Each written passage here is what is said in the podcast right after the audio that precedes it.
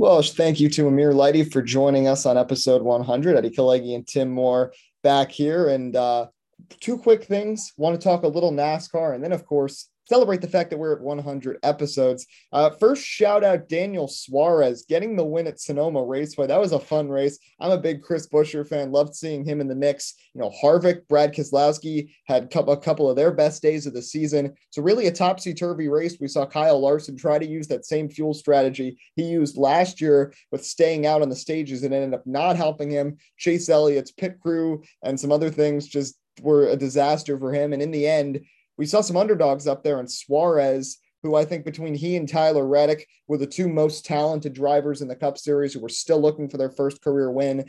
And, you know, what a career arc for Daniel Suarez. Just two years ago, DNQing from the Daytona 500 with Gaunt Brothers Racing. And just two years later now, going to be heading to the NASCAR playoffs, driving for Trackhouse Racing, which is a team that has three wins this season, tied with Joe Gibbs Racing for the second most for any organization so far this season. So big time shout out to that team and Daniel Suarez. And, uh, now that Fox is done with their coverage, it's a week off, then NBC takes over. You know, it's sort of you kind of think of this as the halfway point of the season, even though it's not technically, but it really is the halfway point in the season.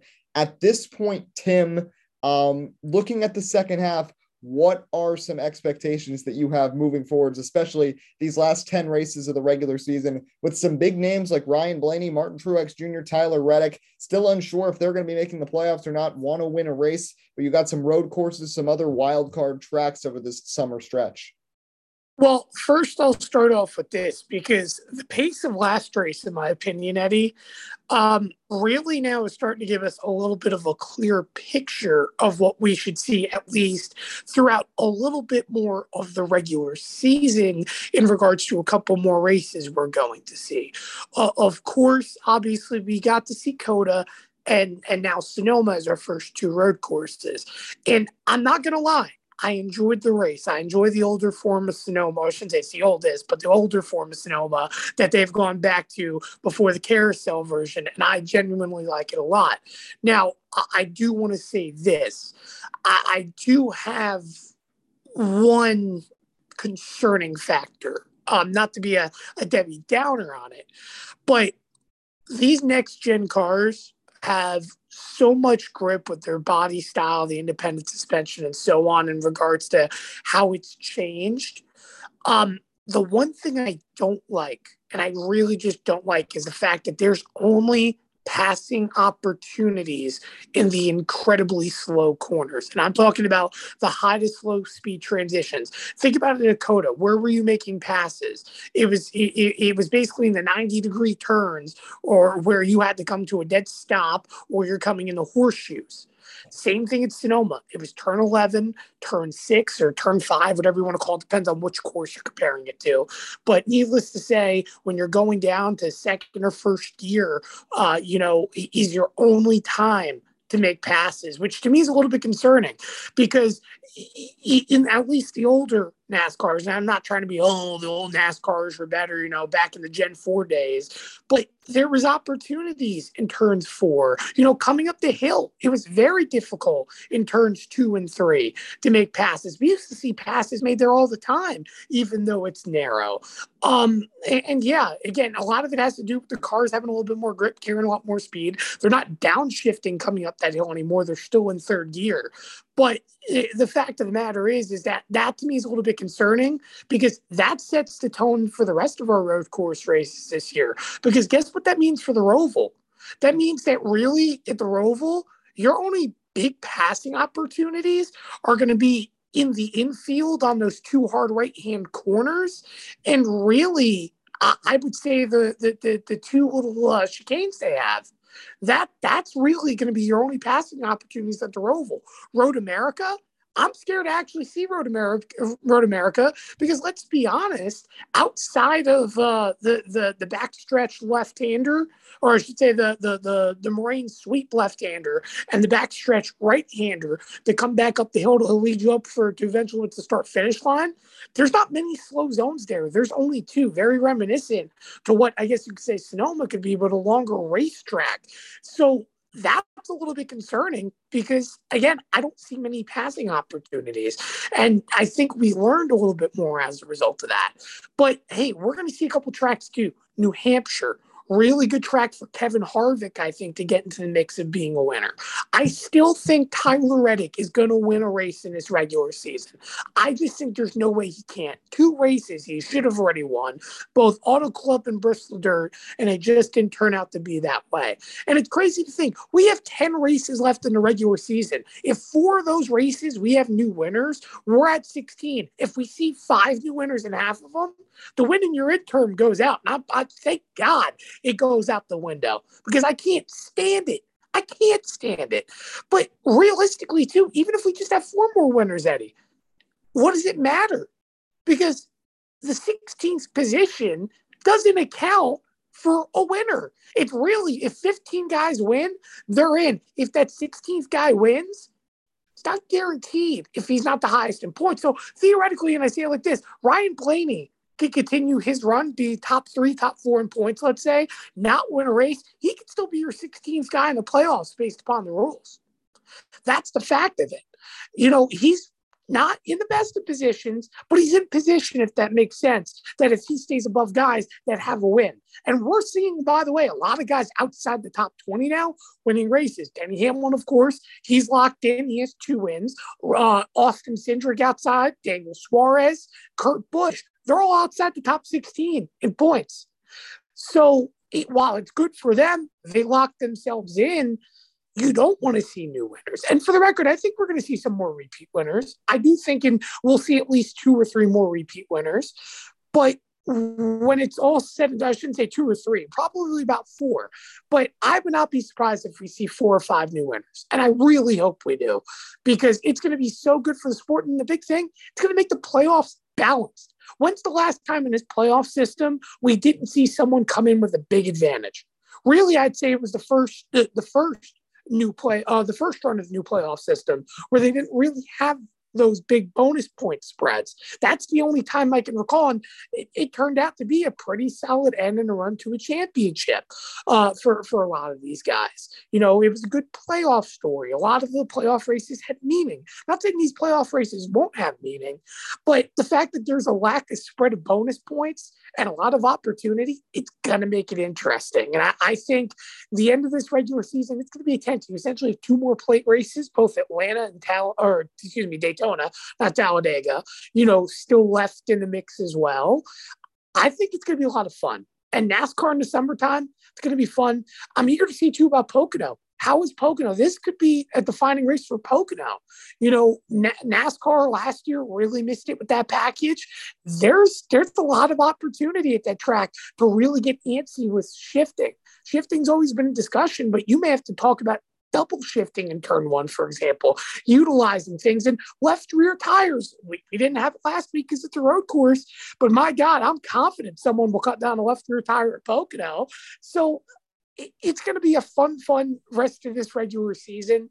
And I hope, I hope it continues to stay balanced because this could be one of the best NASCAR playoff series to be because I can't even circle a driver as of the moment that I can say, wow, you're getting out in the round of 16 because really every driver shows up at different points throughout the season. And the predicted balance that we expected to have at this point of where teams are going to start figuring it out and you're going to start seeing constant repetitive winners. We're not seeing that really. And don't get me wrong, you know, uh, the, the the one in 99 have found a lot of speed.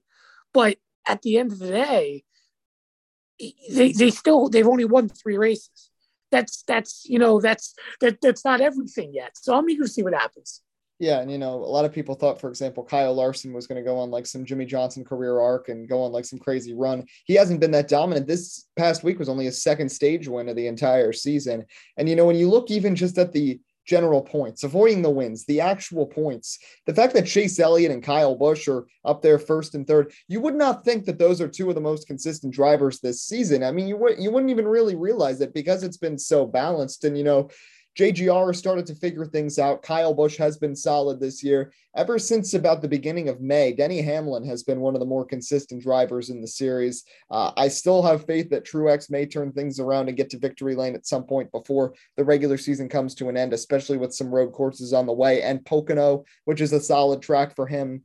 But, you know, Truex, Blaney, I think, is bound to get a win before the regular season comes to a close. I have a feeling Kevin Harvick, we're starting to see Harvick building together some solid runs. These older guys, it's taken them a while to adjust to the next gen car. Denny Hamlin struggled at the beginning. He's starting to figure it out. Kyle Busch had a rough first couple races. He's figured it out. Kurt Busch, he got that win at Kansas. He's been running better, you know. And I think Truex and Harvick are due, and I think they're going to start to shake things out. And of course, you expect Tyler Reddick. He's had so many chances to eventually be able to break through and get a win. He's been the favorite in multiple races before. It just hasn't been able to close it out. I think RCR is going to get a win before the regular season is over, whether it's Reddick or Austin Dillon. There's always like one random race every year that Austin Dillon does really good in. Same goes with Chris Buescher. Unfortunately, I kind of feel like Sonoma was Chris Buescher's opportunity to get to victory lane but you never know with Buescher. He'll surprise you like that random race at Homestead last year, where all of a sudden he was the fastest car on the track and won a stage until stage three at a bad pit stop. So you never know, but there's a long way to go in the regular season.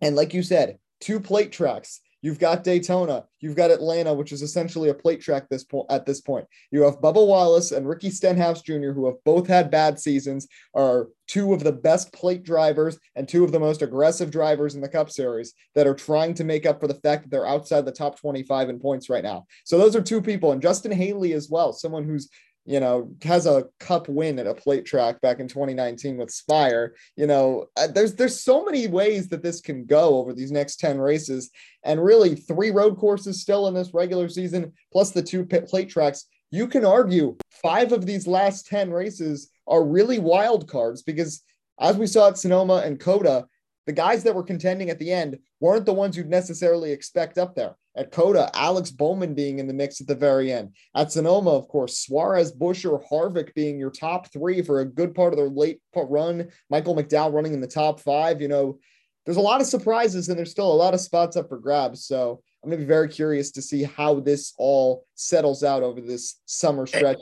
on NBC.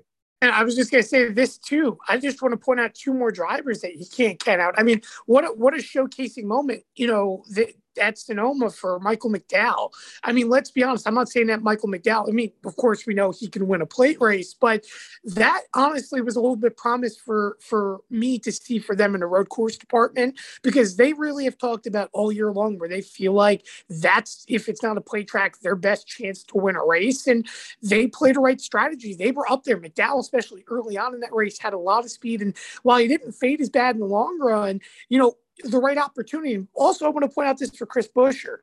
Chris Buescher, in very, very minuscule opportunities. I was talking about this late last night. This is one of maybe two or three instances I can remember in the last 15 years where somebody got a penalty and NASCAR actually overturned it. You know, where where, where they they initially give the penalty, they sat back, whatever, and allowed him to keep his position, and then turned around and overturned it in the stage break transition. Uh, you get a fuel can penalty, of course, and the only near moment I can think of is Chase Elliott, which ultimately in Martinsville set him up for that championship run. Remember where he had the penalty for the man over the wall too soon, turned around the pit crew, uh, the pit uh, the pit crew member, I believe it was a Jackman. Don't remember was Jackman or tire changer. But either way, reestablished himself, and they turned out it wasn't a false start. Um, but I don't want to count out Mikey. I think he could still win a race. Um, Erik Jones again. I, I, can't emphasize enough how surprising that team has been.